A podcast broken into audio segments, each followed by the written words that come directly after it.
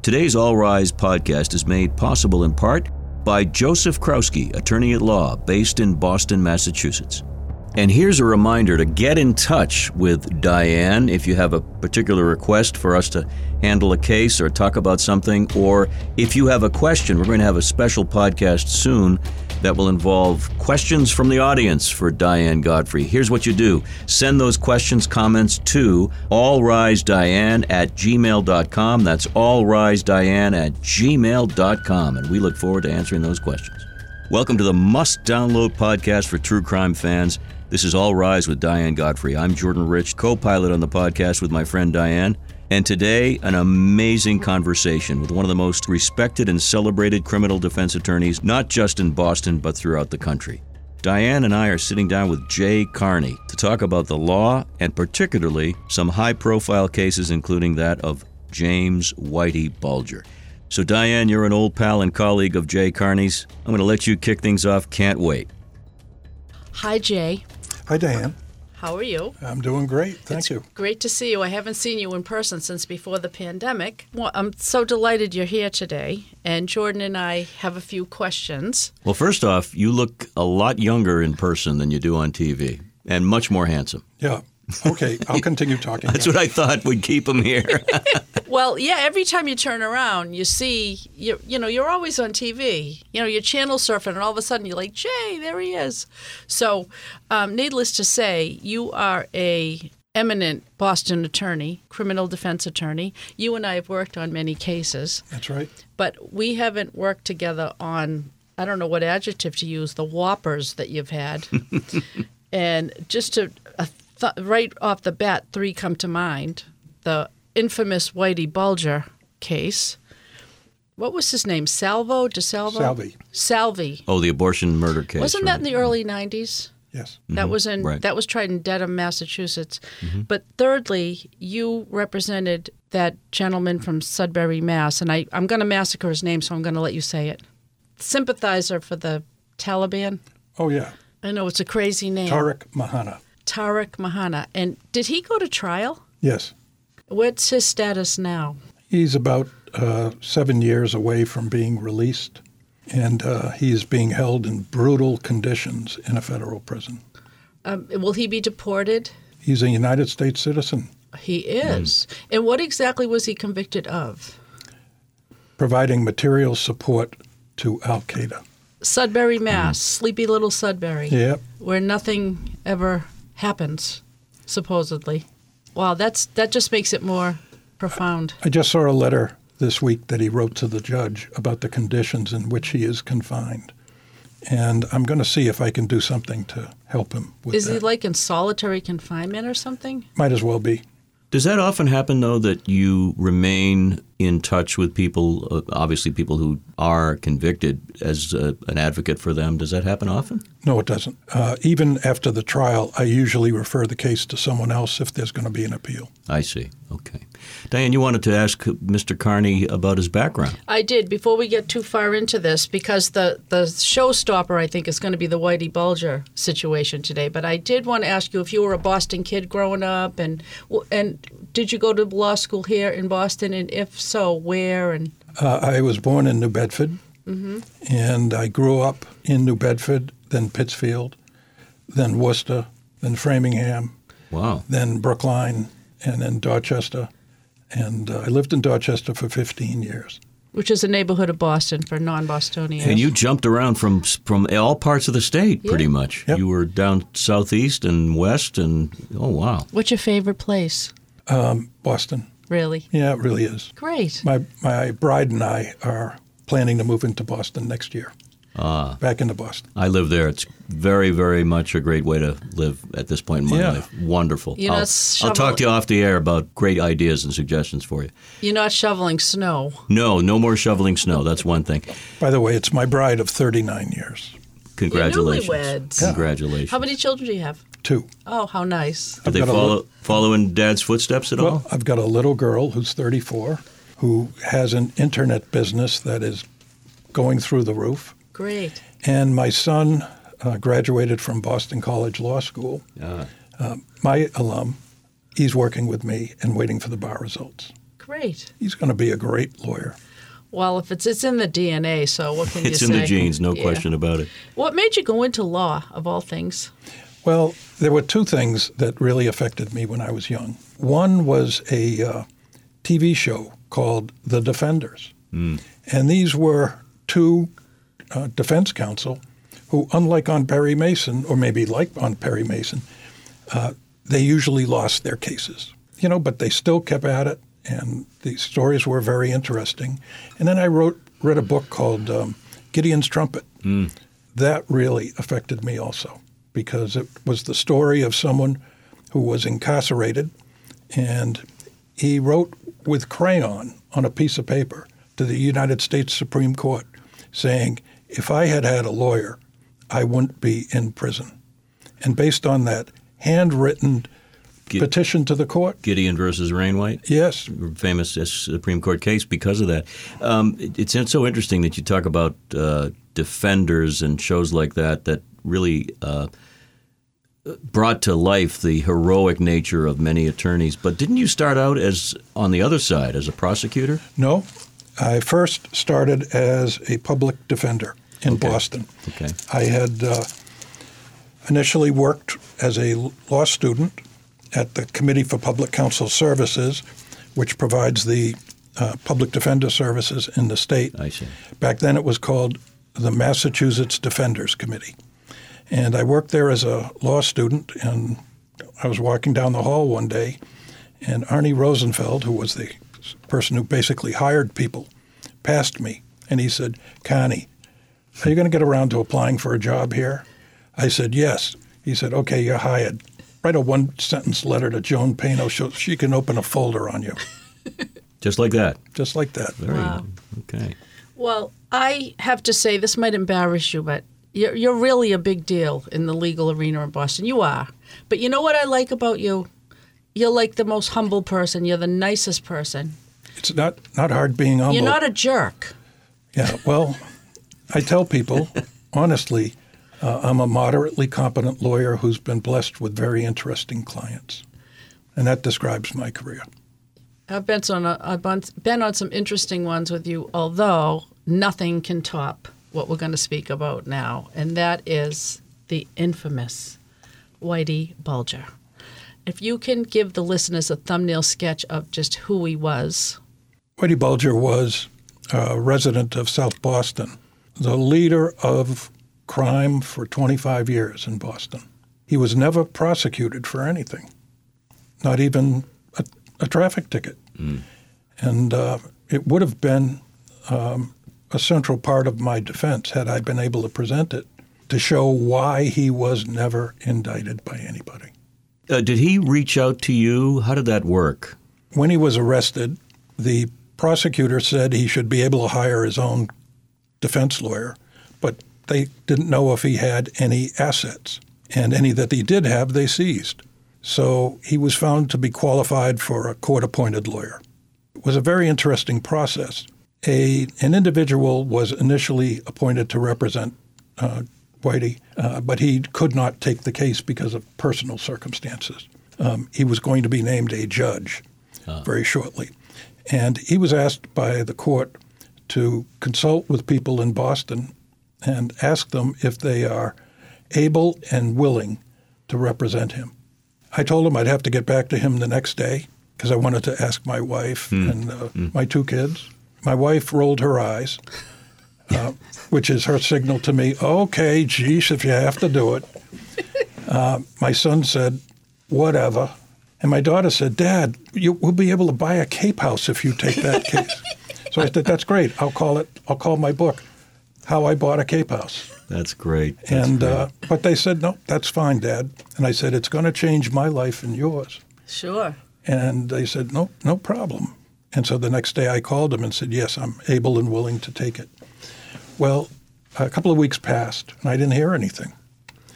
And then one day um, I had made an appointment with my daughter uh, to meet her at the Apple store at um, one o'clock.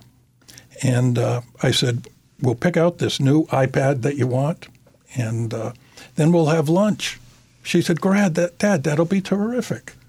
So I'm at the Apple store, and I get a cell phone call. It's a judge. Uh, Mr. Carney, can you be in my courtroom at two o'clock? I said, Yes.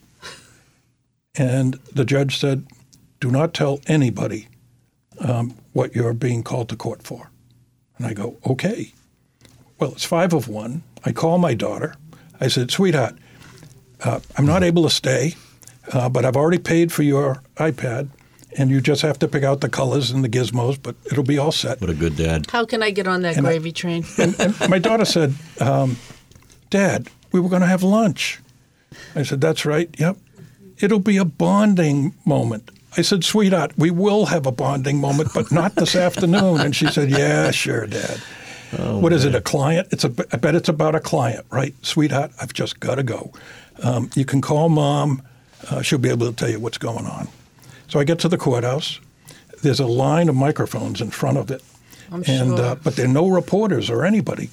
And so I enter the, the uh, courthouse and I go up to the floor where this is going to take place. Now, this is federal court in Boston. Yep, in federal court. And uh, there are two court officers outside the courtroom I'm supposed to go into. And they go, oh, sorry, Jay, we're filled. We, we can't allow anyone else in. But if you want to go to a, the courtroom next door, you can watch the proceedings. And I was thinking, sheesh, this is probably the biggest case in my life, and I'm not going to be able to be there. And then, you know, they started laughing and said, Jay, we saved you your favorite spot in the back of the courtroom at the end of the row. I said, oh, great, thanks. So I walk in and I sit down. Uh, the judge comes out, and uh, the uh, she, um, or before she comes out, I'm looking around the courtroom, and there must be 15 very prominent criminal defense lawyers in there, as well as prosecutors, media people.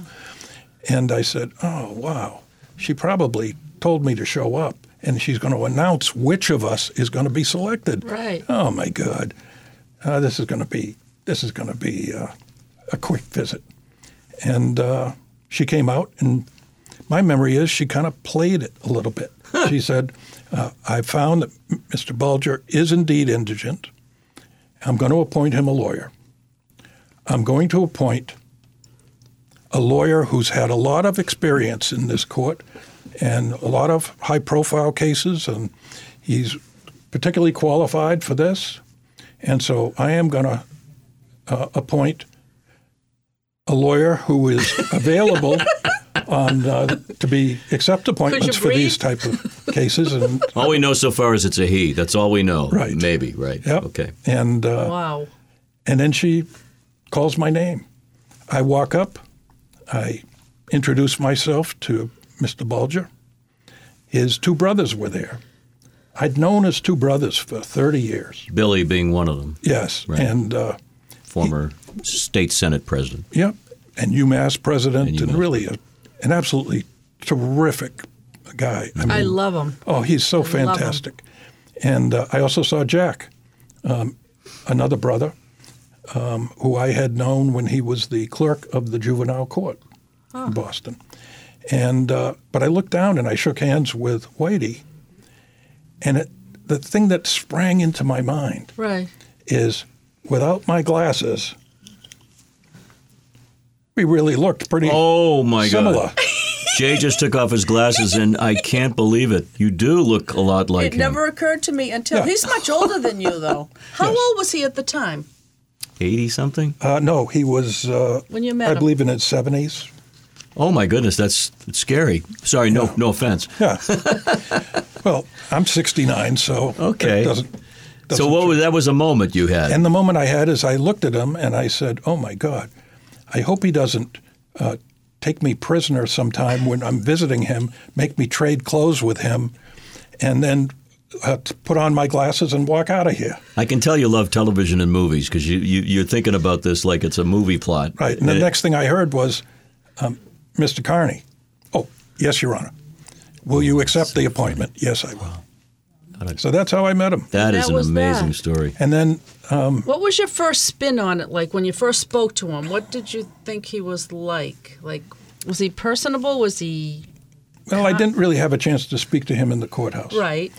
And when I came out of the courthouse, there was the media there. And, um, you know, I had thought about what I wanted to see in the newspaper the next day, and um, I gave that answer to any question. And, um, but I basically said I intend to investigate the facts of this case, find out where the truth lies, and present it to the jury. That's a, an effective answer, I think. Yeah. Is that did they print what you hoped they would? Because we all know how the media can be. Well, um, over the years, I've kind of learned how to deal with the media. Um, in fact, there was a conference, national conference of journalists in Boston, and I was asked to speak. And I said, What do you want me to talk about? They said, Anything. So I told them Carney's 10 rules for dealing with the media. And uh, it really was, I mean, people were laughing, clapping. A couple of people stood up and said, He's done that to me. but let's say I get a call from someone uh, on a radio program wants to speak to me. What I'll say is, um, "Oh, uh, what's your deadline?" Oh, well, uh, between now and three o'clock. Okay, can I call you back? I just need to finish with something.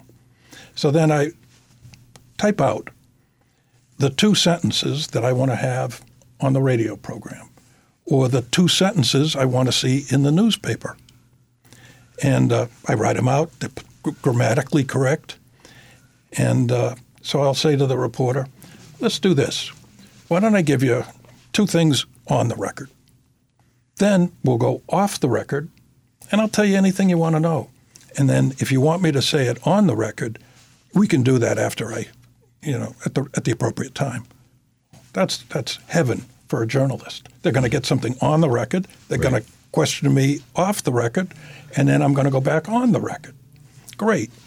So what I, my on the record statements are: I'm uh, honored to be appointed to a case of this seriousness, and I intend to handle it the way I handle all of my cases. I intend to uh, determine where the truth lies, uh, pres and do my best to present it to a jury. Okay, you got those two? Yeah. All right, let's go off the record. What do you want to do? And I can trash the government's case and say this is, you know, baloney. It's based on a lot of people who have a great incentive to testify the way the government wants, and and uh, you know, talk to them for about ten more minutes, and then I'll say, oh, "What's that? Excuse me a moment."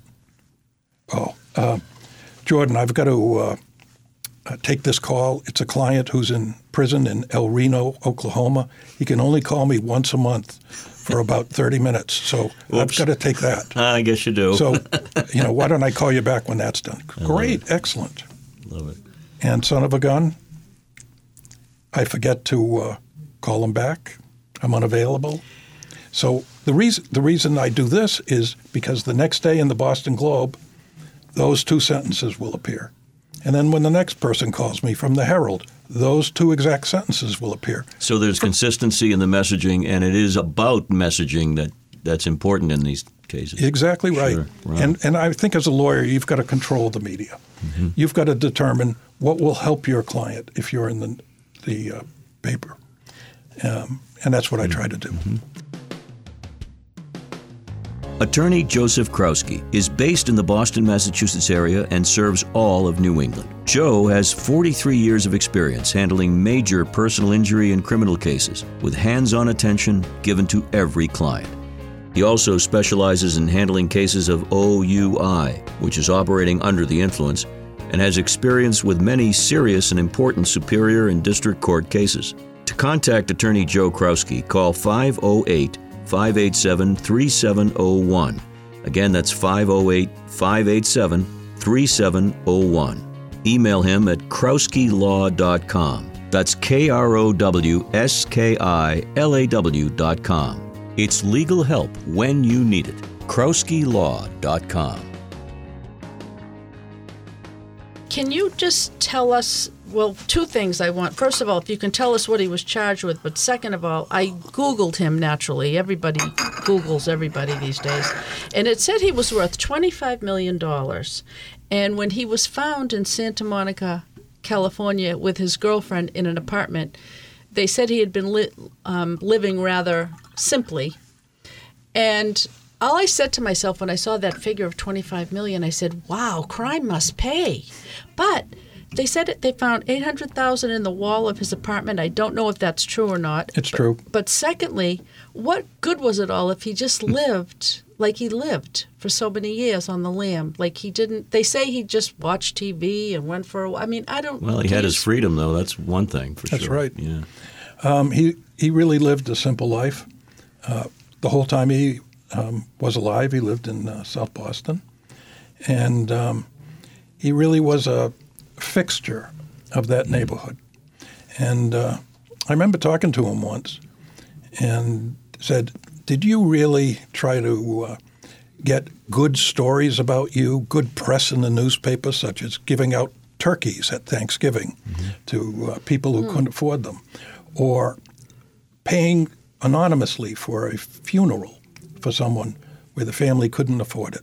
I said, "Were you doing that for publicity, you know, so you could increase your reputation in the community or in the media?" And he said, "Yeah." Uh, I did that stuff because it was the right thing to do for my neighbors. And uh, I loved doing it. Did it benefit me? Sure. I'll tell you a story. He said one day he was walking down the street, and an elderly woman in her 80s was in the front of her triple decker. And she said, Good morning, James. He said, Good mor- morning, Mary Margaret. How are you doing? Fine. How's your sister? She feeling better? Yes, she is. Thank you for asking. Oh, James, can you look over your shoulder at the van parked up the street? He turned and said, Yeah. She said, Well, as you know, I live on the second floor, and I spend most of my day looking out the windows. And for the last two weeks, I've seen that van drive up at 7 a.m., and then a car uh, drives up, and two men get out um, who uh, have dark suits, shiny shoes, and skinny ties, and they get in the van. And then at uh, 2 o'clock, the car drives back. These two men get out of the van, and then two other men dressed in the same way get in the van. And then she leans over and tells him, I don't think they're really from Verizon. and he said, Thank you very much. Oh, I'm sure he And- uh, They were it. feds. and that happened every day to him. wow. Got to ask you about your reaction when he was killed in prison, and and if there was any. I don't even remember follow up on that. The resolution to that, if there was someone actually that finally was charged with that, and what it sounded almost too pat to to be real, but it did happen. What do you know about that? In my opinion, um, the Federal Bureau of Prisons uh, did that so that he would be killed. Um, Whitey was um, someone well known in the prison system. And in fact, one of the first things he did, he was in the 1950s, uh, he was sent in a federal prison for uh, bank robberies. He was sent to a prison in uh, Atlanta. And um, one day, um, he was found with hacksaw blades. Now, this is how, you know, old this story is. He was in a prison where if you sawed off the hack, the bars on your window, you just fell to the ground and could run away. Wow. And so he was found with that, and the and the warden came up and said, "All right, uh, Bulger, tell me who gave you those hacksaw blades." He said, "I'm not telling you nothing." Yeah, you'll tell me something. What? Just what I want to know. Who brought in those blades? Not telling you nothing. All right, put him in solitary. Then a week later, he came back. He said, "You're going to tell me who they are?" No. Um, take all his clothes off. Take his personal effects. Then he sat there for another week. Warden came down and said, um, "You're going to tell me who that guard is who brought those hacksaw blades in?" He said, "I'm not telling you nothing." And he says, "Oh yeah, I'm going to ship you out to Alcatraz." And Whitey looked at him and put his arms up and said, "I'm all packed." And he did, of course, wind up in Alcatraz. He did. He did. But the important thing was, he would never rat a correctional officer. Huh. And he ended up in Wal- in um, Alcatraz as a result. And so that all of the correctional officers knew Whitey, Whitey was a good guy. Interesting. And all the guards would know Whitey would never tell up about anything. Down, down through the, the decades. That's right. Wow. I just wanted to say one thing. When you were saying James, you were referring to James Whitey Bulger. For Yes. people that don't know. And also, if we can just tell listeners that aren't from Boston, at the time, South Boston was a closely knit Irish Catholic working class th- community. Exactly right. What do they call it? Proletariat, just like working class. Yep. And um, he was, from what I understand, loved by the neighbors, you know, the whole neighborhood.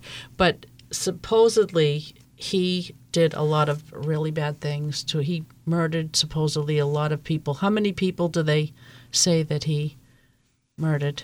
He was charged with 19 murders. Hmm. That's mind boggling. Yeah. You know, when you take a case like that, you mentioned your family, and I, I, I have a wife too, and I, uh, the boss in the family is usually the wife, but there, there is sort of a personal burden that you're bringing on to you and the people around you, the, your colleagues, and all that. What kind of stuff happens when you're representing a Salvi or a, a Bulger? I mean, are you getting hate mail, the kind of hate mail that people in the media get?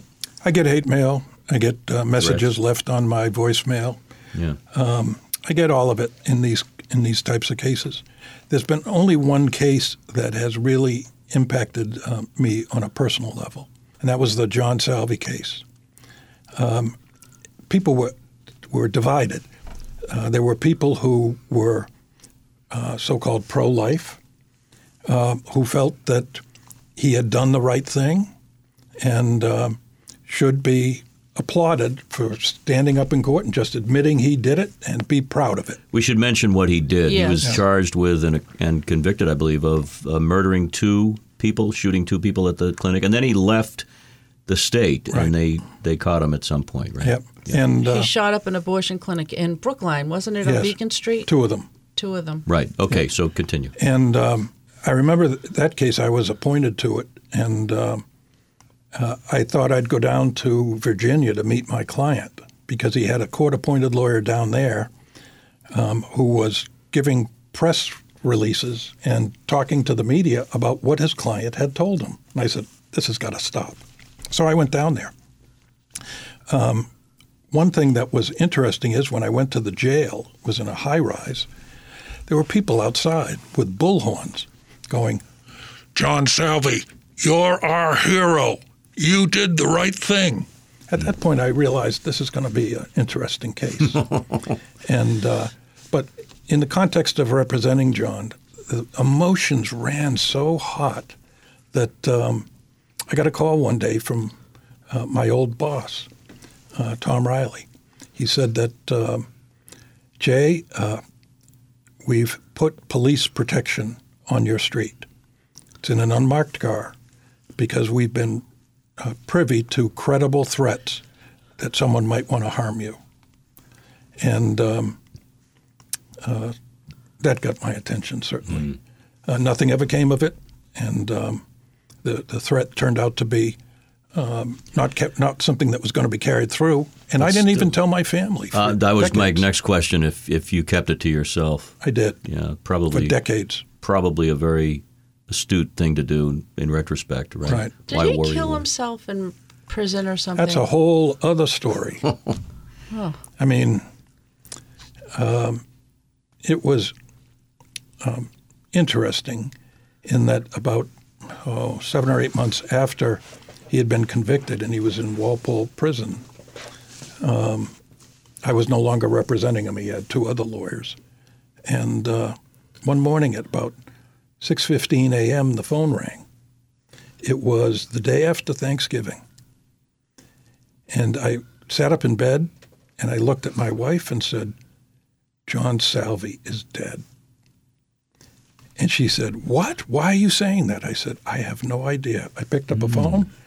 It was uh, WBZ radio saying, Jay, um, you, uh, are you aware that John Salvi killed himself last night? And I said, Oh my God. Yeah, do you have any comment? I said, Not right now. And I hung up the phone and I said, Sweetie, it was John Salvi who died. So Just an interesting experience. That is an interesting uh, paranormal, uh, Yeah. metaphysical experience. Uh, was there any question about the death? Was it investigated and confirmed by all accounts that it was suicide, or no. That's it was impossible for him to commit suicide. that's what I thought you'd say? His mental illness had never been treated, even when I represented him. And um, the um, he was assigned to a tier at Walpole State Prison. This was the tier where the most violent people were housed. And these were people who would have been so disgusted with serving on a tier with John Salvi. And he was getting more mentally ill as the day would go by. Walpole was, uh, this tier was a freezing unit because there were holes in the windows that no one ever fixed because the inmates had thrown something through them and say, fine, okay, you want to live in the cold? You will. And uh, he was sleeping on the floor on some newspaper in his skivvies. His uncle was a uh, correctional officer in New Hampshire, came to Massachusetts and said to his colleagues, Can you just give him a towel? Or, I mean, a blanket. They said, Only if he'll ask for it. He's not going to ask for anything. They said, Sorry, that's the rule. And um, the day he was found, I was informed that he killed himself by tying his shoelaces to the bottom rail of the bed, shoelaces around his wrists at the top of the bed. A sock was shoved down his mouth, and um, that's how he somehow killed himself. That doesn't sound like he killed himself. To me, I don't know. It, it, it's it's it's I hate to bring up another celebrated case, but shades of Jeffrey Epstein, I Yeah. think is what we're saying. Uh, this is so interesting to get your perspective on the individuals involved. But can you talk a little bit about the code that is first and foremost your ethical moral code? Your oath is to defend people who, uh, according to our system, deserve defense, even those who are dubbed heinous and ugly and vicious deserve a defense. How do you walk through a, a, a celebrated case like the Salvi case, knowing that the evidence is so clear that he pulled the trigger? What's your philosophy? Well, um, I'm like 90% of people who practice criminal law for the defendant. I believe, as they believe, that we have an obligation to have people who are charged with serious crimes be entitled to the best representation they can. Um, they y- used to pay a very low hourly rate, but still, uh, the finest lawyers in Massachusetts accepted them uh, for that rate. And other lawyers did the same thing for even less money in less publicized cases. And we believe that every defendant is entitled to a defense. And that's what our system is built on. So for me, I really don't have any problem representing people who are called heinous criminals. it goes back as far as John Adams. Yes, it does. Right? That's a fantastic observation. Diane. Someone had to do it. Yep. Uh, John Adams, Yep. a noted person in colonial America, um, volunteered to represent the British soldiers That's right. who had shot people uh, in front of the old State House The Boston in the Massacre. Boston Massacre. Right, right. And he said, I will represent them all. Right. And people he couldn't them understand off, it. didn't he? What's that? He got most of them off, didn't yes, he did. Yes, and it's an Atticus Finch uh, uh, style of thinking, and, and that's a fictional character, but um, there is a lot of honor in just playing it out so that the system remains intact. I think that's what you're saying, and Yes. and you take your oath. Uh, And I, and I don't even um, limit it to being the person's lawyer.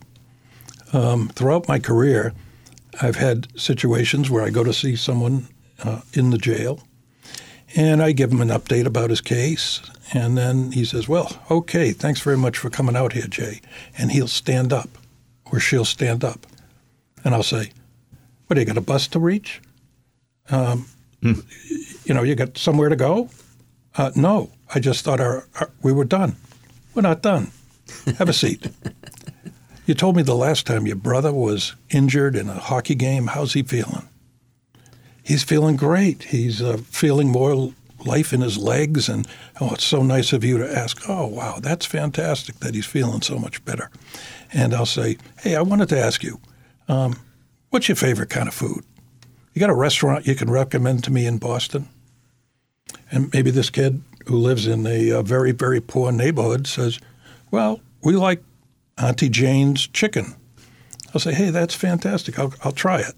And I, it's part of building my bond with clients that I don't treat them just as the defendant, but as a real person. Right. And um, I've so enjoyed those comp- those conversations. I've got a question for Diane. Can you talk a little bit about what it's like to be doing your job as the court reporter when this man is doing what he does so ably and so famously? What's his style from your vantage point? Well, first of all, when Jay comes in, it's you know it's going to be a good trial because he's so organized and he articulates beautifully. He doesn't speak too fast or too slow. He's he's he's got it going on. So, and you know what? He's nice. He's friends with the court officers, you know, professionally, and, mm. and me and everyone. And you know he's not going to be a jerk because I have to tell you something in case you don't know this, Jay. But in a courtroom, if a lawyer comes in with an attitude and isn't nice to one of the staff, it goes like wildfire. The judge finds out about it immediately. Someone tells the judge, and it goes through the courthouse, and they get a reputation. So they're not going to really be treated nice when they come in. Like they'll do their job. Everyone, the staff will do their job, but there's no, you know, and they don't respect them behind their mm. back. So, mm. and it's a hard job. As long as you've been doing it, are you kidding me? You get one bite at the apple. It's like being on Broadway, unscripted. right. And I can't even imagine the enormous like pressure on your shoulders because you probably have family members in the back. And I mean this is a big deal. This is someone's liberty. Yep. So I can't imagine that pressure. Well, I'll tell you um, uh, what I've done throughout my entire career.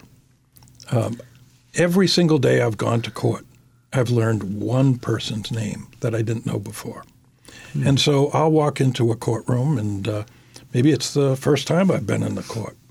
I'll walk up to the court officer who's sitting there reading the Boston Herald, and I'll say, uh, Hi, um, I'm Jay Carney.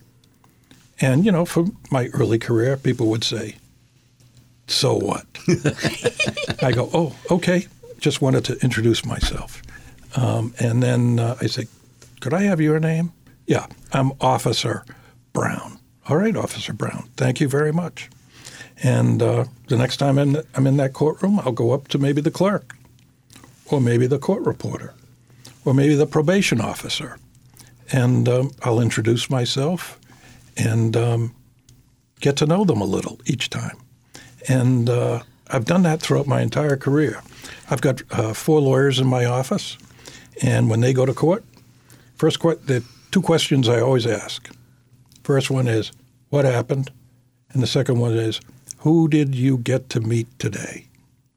Because I've been so blessed in my career, and when I walk into a courtroom, people like Diane are saying, "Oh, Jay, so good to see you." I say, Yeah. "Diane." It's I mean, it's You know, fun. and, we catch and it's up. great.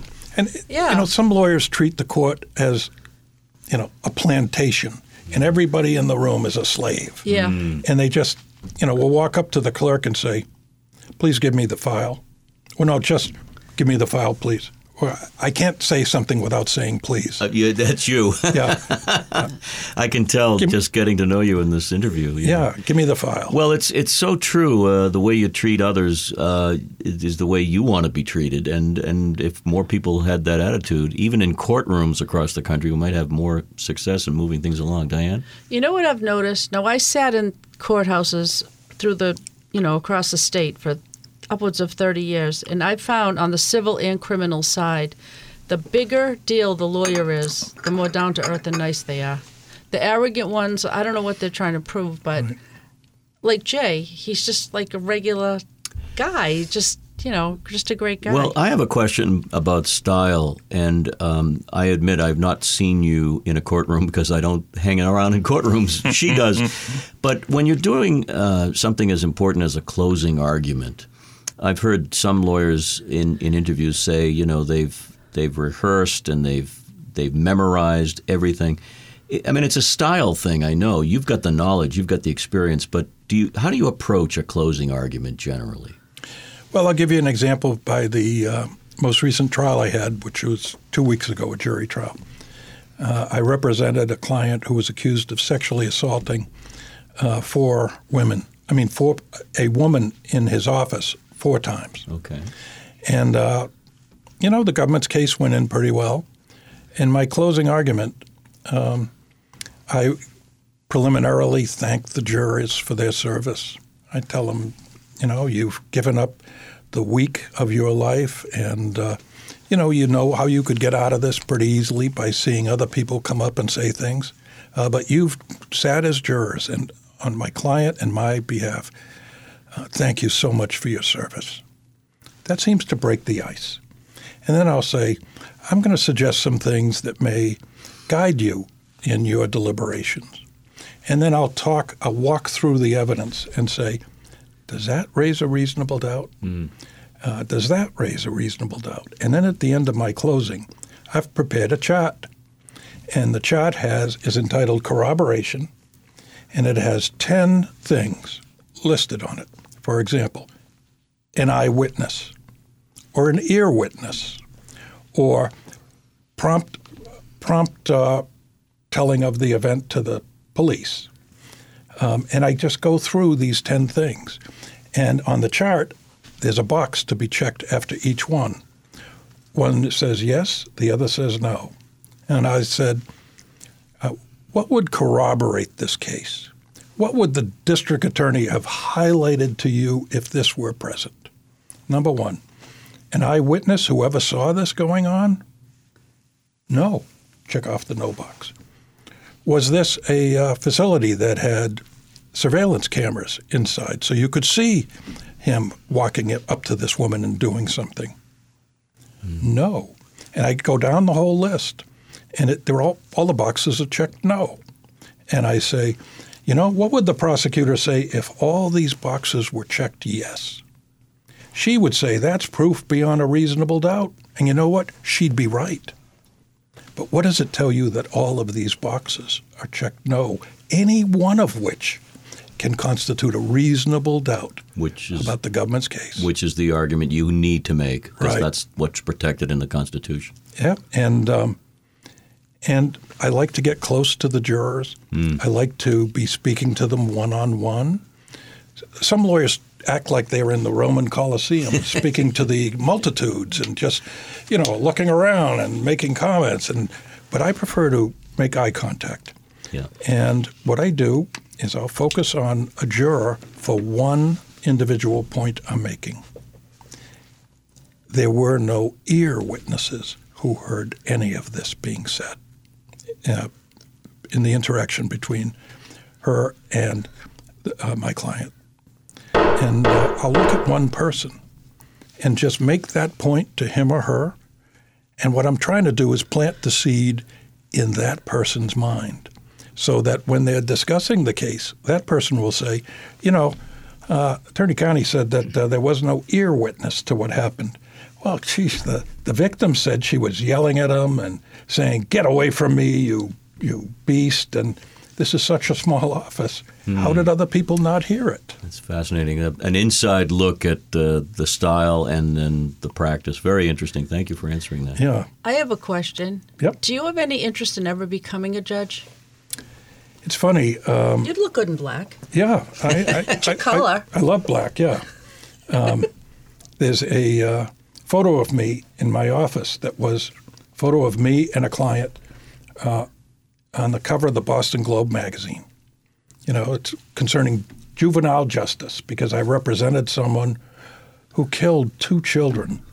And they, they were the youngest victims of gang violence in Boston. How old were they? Uh, one of them was, I believe, I be- believe they were both under the age of 10. Mm. They were playing on a stoop. And uh, there's a picture of me and my client on the cover of the Boston Globe magazine. And I would tell people um, it caught my best side. Hmm. So when people see it, they see I'm walking down a corridor with my hand on my client, my juvenile client's shoulder, and I'm walking away from the camera. So that was my best side. That was you. But I do- still think you'd look good in a robe. yeah, That's do fine. you, do you really think Well, you'd? Specifically, um, the persons who make the uh, decisions? the decisions are really the governor's chief counsel. right. And uh, I got a call from uh, Governor Romney's chief counsel saying, Jay, how would you like to be the, uh, the governor's first appointment to the Superior Court? Now, his saying that to me meant, you know, the skids were greased or whatever. And uh, I said, Dan, I'll have to call you back tomorrow. Called him back the next day and I said, uh, Dan, I've thought a lot about it but I'd rather be the person standing next to the person that they want to bury under the courthouse instead of being the person who's there holding the shovel. Profound, very profound. Wow. Did you uh, check in with your wife as well, or did you keep that one to yourself too? I kept it to myself. Okay. I would have certainly discussed it with her if I was going to say, sure, I'll do that. But um, hey, it was just Well, you're doing you're doing what you've always wanted to do and be. You're in that place that you've always wanted to be. absolutely right. Yeah, pretty obvious. Can I circle back because I know we have a few minutes left, but um, can we circle back to Whitey Bulger? Uh, I don't think we said that at the time he was in the Winter Hill Gang in Somerville, which is a town, a city right outside of Boston. I'm sure it's disbanded by now. Oh, absolutely. but um, he was in the Winter Hill gang and he had a girlfriend of many years. And the thing that I don't get is supposedly he was on the run and they were looking for him for years. But he was in plain sight living in Santa Monica, California with his girlfriend, Catherine. How do you say it? Great. And she went to prison too. Yes. But she's out now. Yes. How many years did she do and for what? Eight years For harboring a fugitive or what was it called? for being in love with, with Whitey. wow. Well, let me tell you a couple of stories about that. Um, one story is um, how Jim felt to her about her. Um, Jim was someone who was very well read. Um, he um, particularly liked uh, biographies and war war novels. He um, uh, could be an Irish raconteur and tell a very funny story, although it usually ended with a bang. Um, and uh, he could be frightening, as he was with me on one occasion, not toward me, but toward someone else. And um, but he could also be caring. And what I did is, you know, I probably spent 300 hours with him, and uh, you know, he'd he'd I'd tell him about new things that have come up in the case, and I'd like to get his perspective on it. And uh, who's this new witness? And um, the um, uh, individual, um, Whitey, would say, um, you know, they're treating my girlfriend so bad. She was the one person who kept me for, from committing crimes for 16 years because I did not want to do anything to jeopardize her and he and he'd rail against that. And one day I called up the uh, uh, defense counsel for the wife, I mean the girlfriend, Kevin Reddington, who's like my closest friend as a lawyer and an unbelievable criminal defense lawyer. Um, he's a, an amazing, amazing person. And uh, I, I said, "Do you mind if I go see your client?" He said, "No, absolutely. I haven't been able to get over to her for three weeks. Tell her I still love her." Okay, sure. And um, but uh, after he said that, I was meeting with my client, and I told him at the end of the you know three-hour meeting, I took my legal pad and I turned over the top page, and I said, "Look, Jimmy." No one called him Whitey to his face. At least no one who has lived to tell about No it. No one but- wanted his teeth. Yeah. Why? um, and uh, He didn't like the nickname. Oh. yeah. And um, I turned the page over on the pad and I said, Jim, why don't you write a letter to Catherine as if she's going to actually read it? He says, What are you talking about? Uh, she's in a prison out of state. There's no way I can write anything that she'll ever see. And, you know, I know that this is really hurting me. And I said, would, Look, would you please just write a letter to her um, I'm asking you as a favor. He said, Oh, okay, Jay. What is that? A cathartic experience? And I said, God damn it, Jimmy. You ask me to do a lot of things. I'm just asking you to do one thing. He says, Okay. So he writes a one page letter to her. Um, I glance at it. There's no reference to hacksaw blades. Yes. Uh, the word love is in there a couple of times. And uh, then I went to see Catherine, met with her for about 15 minutes. And I said, Oh, Catherine, um, I've got uh, something I'd like to show you. Uh, I'm going to be looking at this document um, while um, you're looking at it. And so I'm going to swivel my seat and I put it down in front of her. And I took the top page and I heard her start sobbing because she instantly recognized Jimmy's handwriting. And she said, Can I keep this? I said, No, I'm sorry. And then um, I said, I turned it over one more page and I said, Catherine, why don't you write Jim a letter, imagining that he will someday read it? Interesting. And she said, Okay. And so she wrote a one page letter to him. So you were the, the go between. Right. And then I brought it back the next time I was with Jimmy. They're called kites, remember from our other podcast? Yes. Correspondents are called kites in prison. And so um, I was with Jim, you know, at the end of three hours, he was ranting about something. And I said, Hey, Jim, I got something for you to read. While you're reading it, I'm going to read this other document in case I need to speak to you about it. And I swiveled my chair around, which was very unusual. And I lifted up the paper and I heard Jim sobbing. And, uh, you know, he read the letter. I waited until he composed himself. And I said, Okay, Jim, you know the drill. And I turned that page over. Please write a, a letter to Catherine, imagining she's going to read it. How many times uh, do you recall that that happened? Probably eight. Wow. Interesting. And I told uh, Catherine, whenever she wants it, this correspondence back and forth, I'll give it to her. So they never saw each other again, ever. Yeah. But you know, Kevin, it's interesting when you mentioned Kevin Reddington. I think it was on Facebook of all things, because I'm on his page, he's on mine. We're friends on Facebook.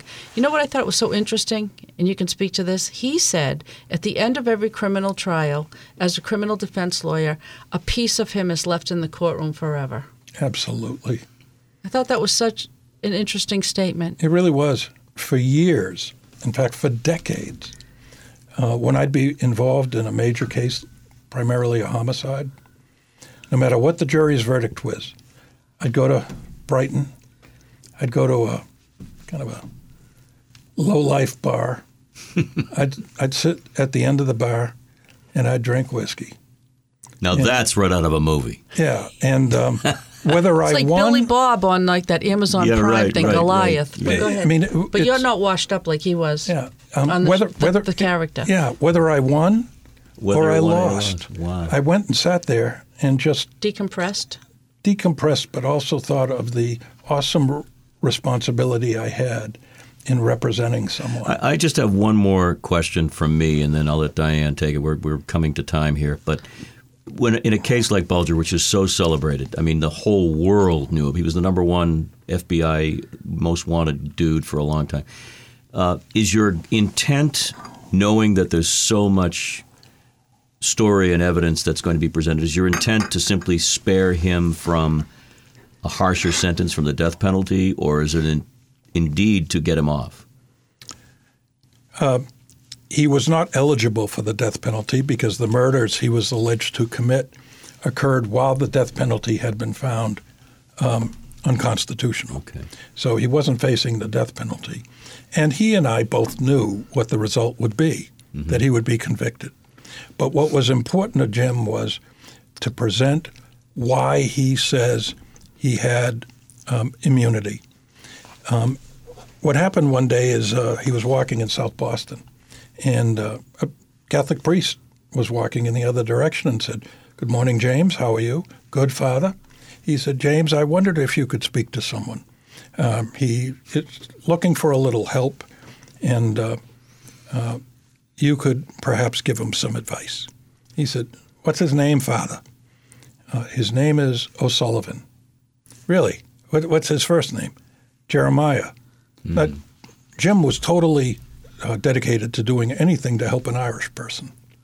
And um, he said, okay, wait a minute, Jer- Jeremiah O'Sullivan, what's he do? He works for the federal government. He's not a prosecutor, is he? Yes, he is. All right, Father, we didn't have this conversation. Do not ever bring it up again with me or anybody else. And uh, good day. And Jeremiah O'Sullivan was the head of the organized crime strike force. Um, so Jim put him on the clock, which is an expression that you use in mob life if you want to watch the person so carefully that you learn all of his habits, everything. For example, Jim had done that with um, uh, who's the Herald columnist? Howie Carr. Howie Carr, yeah, and Howie Carr claims that there was a bomb under his car at one point. Uh, that was fiction. Okay, but he, but what later came out was Jim and Kevin Weeks had put Howie Carr on the clock because he was going to kill Carr because of everything he published. Mm-hmm. And um, they were across the street from um, Howie's home. And they had a long range rifle, and they would have been able to kill him. He walked out of the house. He was holding the hand of one of his children, obviously planning to take the person to school. And Kevin said, Should I fire? Should I fire? No, we're not killing him in front of his child. Mm. And so they went away. Um, he was really a person who um, was kind of amazing. And uh, I'll never forget him. So, you, uh, just one more thing. You, you talked about the immunity issue. Um, was it the FBI that basically granted him that special privilege of getting a pass for well, information? Absolutely, absolutely not. They did not give him that. He paid for it. It was brought out during the trial that around Christmas, uh, Whitey would say, "Ah, Christmas, it's for kids and cops." and he'd put money in envelopes. This is what Kevin Weeks testified at the trial. And he said um, he would give money from $1,000 to $100,000 every Christmas. The person who got $1,000, uh, the Boston cop in the neighborhood who wouldn't ticket his car when he stopped double parked for a while, he got $1,000 people on his payroll included 30 FBI agents, including the number two person in the Boston office. And he would get them on his side. He'd find a way. And what they would do is, in return, they would provide him information. The record is legion with instances where the FBI um, uh, opened a surveillance to try to see what he was doing. From then on, he never went there again. Or uh, my favorite is um, the FBI got assistance from the CIA to put the most sophisticated hearing listening device in his car. There were four people in the war- world who knew that that that it was there.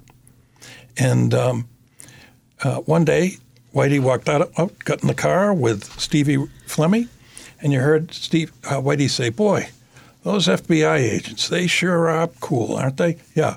And you know, um, they've got the most sophisticated things that they can use to kind of like eavesdrop on people. I've heard that, Jim. And you know what? You couldn't bribe an FBI agent if you paid him $100,000 a year. That's for sure, Jimmy. And uh, you know what? If that if those fucking FBI agents do not come here and take this very expensive wiretap out of my car, they will see me do it and then crush it with the heel of my cowboy boot. Jesus. And then they're waiting. And after 30 seconds, Stevie said, "Hey, look at those two guys getting out of that van." And they walked up. They came into the car. They were they retrieved the the uh, wiretap device and then Whitey smiled and drove away. You, you got to admire that kind of chutzpah, that kind of stuff, right? Absolutely. Yeah. He was uh, kind of a master at it. Indeed. Do you get a lot of like, um, I know we're in COVID, but do you get a lot of invitations for like dinner parties? I would invite you because I'm on the edge of my seat. I want to hang around with you. Yeah. Yeah. Um, I mean, not people who don't know me, but, you know, I'm occasionally asked to, to speak before like a, uh, a political group or a community group or something like You'd that. It'd be so fun at a party. Yeah. yeah. Is there a book in your future, do you think, Jay? I was wondering the same thing. Well, um, it was my last uh, meeting with Jim. Um, he told me, he said, You know, Jay, I thought they'd, they'd appoint me a dump truck a lawyer who would simply convince me I, I can only plead guilty and fall on the mercy of the court. And he said, You and my co counsel, Hank Brennan, really fought for me very, very hard. And I just want to tell you how grateful I am. Mm. I can't give you any gift, but I'm going to tell you this I release you forever from the attorney client privilege mm. so that you can say anything to anyone in any medium about anything we've talked about. Wow. And that was, I think, his gift to me to say, why don't you write a book? I haven't had this many wows in one interview. Did, ever. Did you think he was intuitively bright? Oh, he had he, to be. He was very, very bright. Well, his brother's a brain. Yes, Billy. he is. Yeah. yeah. yeah. He's so anyway, this has been delightful. Thank you so much, Jay. I can't I can't tell you how much fun I, working with Diane uh, for several months now, but uh, this was really coming up on a year. Coming up on a year. Yeah. This was really a highlight, Jay. Oh. Jay, thanks just so much. Don't take your glasses off again. You'll scare me to looking just I know, like too bad we didn't the late have the visual James here. Bulger. My well, goodness. okay. Look at that. I know it. Thank you so much. Thank you so oh, much. Oh, he's taking off his glasses. And he's Look holding out. up a picture of James Whitey Bulger. That That's is classic. too too much. Can I too take a picture of that? Take a picture sure. of that. Absolutely. We're wrapping up the podcast, but we're doing a little uh, show and tell, and uh, maybe we'll make this. Oh, available. actually, have the same. That's unbelievable. oh, look at that! That's incredible. That's incredible. Jay, thank you so much. Jordan, Diane, this was really a pleasure. It's delightful. It's been too it. long, Jay. Yes, it has. Have great. a great right. rest of your day. You bet. Thank you for asking me. This is Diane Godfrey. This podcast is meant for entertainment purposes only. If you need legal representation, please consult an attorney. I do not have a law degree. Over the years, many people have contacted me seeking legal advice. I am not qualified to dispense any legal advice. Before we close the courtroom door on this podcast, we remind you that All Rise with Diane Godfrey is available on all podcast platforms. We invite you to subscribe, download, rate, and review this podcast. You've been listening to All Rise with Diane Godfrey. True stories from inside the courthouse from the lady who wrote everything down. Case dismissed.